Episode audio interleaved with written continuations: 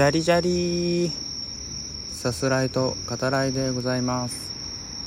ゆうへいです。水いらず。ごめんなさい急に。ね。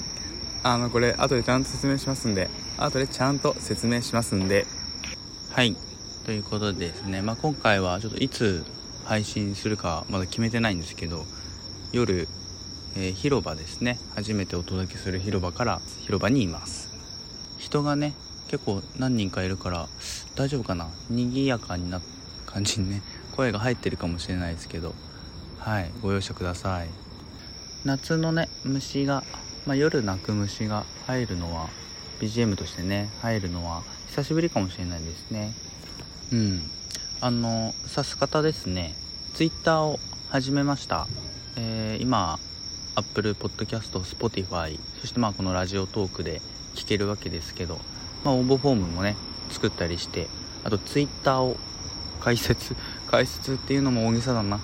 あの作ってみたんで、まあ、よろしければね聞いてらっしゃる方フォローしていただけるとありがたいです。あのまあ話題1週間分の話題とかあと収録場所ちょっと写真に撮ってねツイッターでは上げてみようかなみたいなそんなことを考えていますのではい是非是非フォローの方よろしくお願いいたします。はい。今回はですねちょっと早めに本題というかお話ししようと思うことに移行していきますね。はい。えー、本日見てきました。ただいま公開中の新作映画ですね。タイトルは「子供は分かってあげない」あらすじをざっくり申し上げますと主人公は高校2年生女子高生の南です。水泳部に所属しているんですけれども書道部にいるもじくんとの出会いや血のつながった、まあ、いわゆる実の父ですね。実の父との再会通したひと夏というものが描かれています。とてもキュートな夏の映画です、えー、監督は沖田修一監督ですね。えー、横道世之助であったりとか、まあ、南極料理人もね最初ありましたけど森のいる場所とかね去年だと「オラオラ」で一人雲を監督された方ですね。忘れがたいね。そんな映画を撮られる方ですよね。あと忘れがたい人物っていうのがねよく映画の中に出てくるそんな映画監督でもありますね。そして作品でもありますね。前作の「オラオラ」で一人雲僕すごい好きであの号泣したんですけど はい。まあ後でねちょっとそこにも触れてみるかもしれないですね。うん。あちなみにあのさっき本日見てきましたなんて言いましたけどこれ配信してる日の前日です。まあそこまでね あの必要ないけどこういうこと言うのは。必要ないけどあの配信してる日の前の日に見ております。はい。ではここから本格的に感想を述べていこうと思うんですけどなんといってもですね今回あの子供は分かってあげないね。あの最初のシーンなんですよ。最初のシーンで僕はすごい喋りたくてあのどんなシーンかっていうとドア玉ですね。冒頭、えー、アニメから始まるんですね、えー、これは劇中内のアニメ。はい言いますよ。魔法盛ん少女バッファローコテコですね。魔法盛ん少女バッファローコテコ。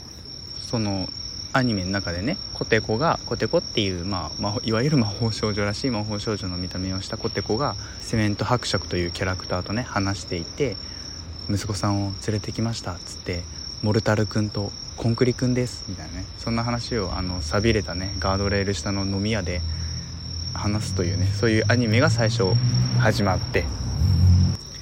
上白石萌歌さんがね演じられている南が、まあ、そのアニメを見ながら涙してるわけですね。あの家のリビングで。で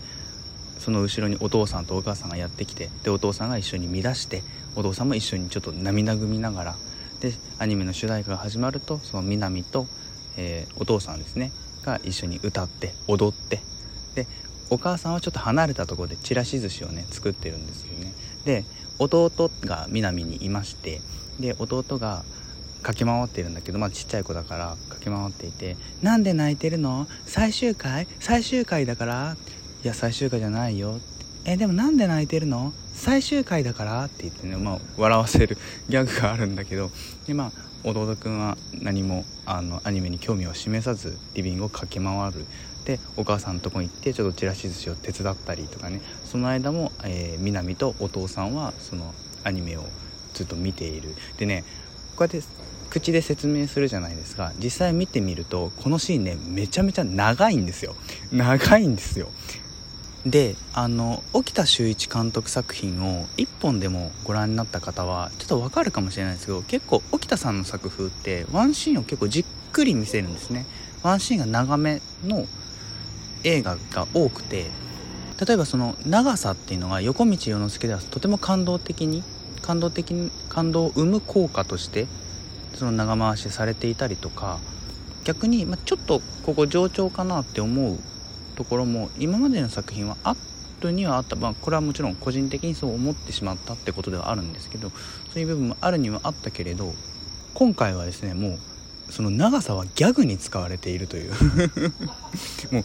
何を見せられているんだろうこれっていうね。あのアニメが始まって「え何何何?」っていうのもあるし「え何この家族団らんいや家族団らんなのはいいけど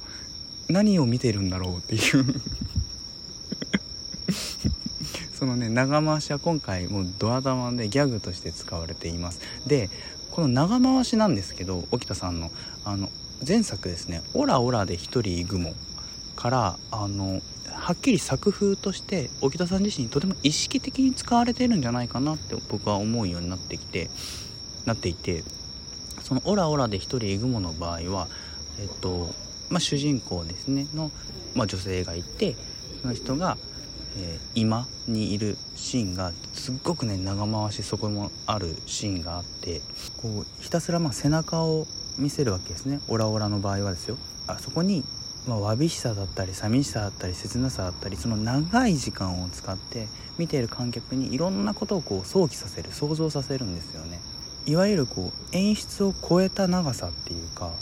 あるものを読み取ってねっていうまあそれが一つの演出のね意味ではあるんだけれどそこを超えた長さそこに人がいて今何を思ってるんだろうっていうの観客が逆にこう長回しになることによって能動的に考えさせられるっていうそういう沖田さんの長回しはそういう長さな気がするんですよね。はい。で、まあ、今回の「子供は分かってあげない」の場合だとそれがはっきりギャグとしてね使われています。ちなみにですね今回あの「子供は分かってあげない」日活の作品になるんですけど映画会社ですね。えっと日活の作品だとね「えー、私を食い止めて」っていう映画が、えー、昨年末かな。あのノンさんが主演の映画があって僕ねちょっと一個思ったのはそのドア玉に「何これ?」っていうのが「何これ?」っていう絵が出てくるっていうのがちょっとね日活作品としてちょっと共通してるというか僕あすごくいいなとこれ思うことなんですけど今回だったらその実写映画にもかかわらずアニメーションから始まりそのアニメーション内容も「え何それ?」ってセメント伯爵がモルタル君とコンクリ君に出会うっていうその息子たちと言ってもみたいなそういうねなんじゃこりゃーみたいないい意味でですよそういう絵から始まるしその私を食い止めての場合もあの一瞬ね何だろうと思うんだけど天ぷらですね。あの食品サンプルあるじゃないですか。ああいうサンプルの、まあ、個人用に食品サンプルを作ってる場面からその食品サンプルの天ぷらをが油から上がったっていう瞬間から私を食い止めての場合始まるんですけど何を見てるんだろうっていうすごくでもこれはいい意味でですね何を見てるんだろうって思うってことはすごく映画を楽しんでるってことだからあの日活作品としてもあ最近すごくいいなって思うそのファーストショットですね。ファーストショットの良さっていうのを感じました。やばいもうすぐ10分だ、えー、こぼさずにね話すんでいきますよここからまた。はい。で今回子供は分かってあげないもう随所に笑いが笑える場面が 散りばめられております。掛け合いの妙ですね。もう漫才のような人物たちのセリフの交わし合いがあったりとかえー、途中ねもじくんがヒロイックな本人はヒロイックな活躍というか動く行動をとってるつもりなんだけど、まあ、ある勘違いをしているから音楽がね流れる音楽が、まあ、安っぽいわけですよね。とても安っぽいヒロイックな あの場面にかかるかかりがちな音楽が流れていたりしてそこをまあ笑わせてくるわけですけどその最初にね南ともじくんが出会う場面すごく甘酸っぱいね、えー、いわゆるボイミツガールがあるんだけれどもそこでもね漫才のようなやり取りをしていて。でもいいなって思うのは、えー、ショットごとですね。あの例えばこう2人の足元がそっとこう忍ばせるようにしてそんなショットが挟まれたりとか、えー、渡り廊下が向かい側にあってその渡り廊下越しの2人っていうすごくこう、まあ、いわゆる青春ですよね。人が出会ったっていう場面のそんなショットがね見ている側を、まあ、キュンとさせるわけですけど。そしてまあキャストの皆さんどの方も素晴らしくて。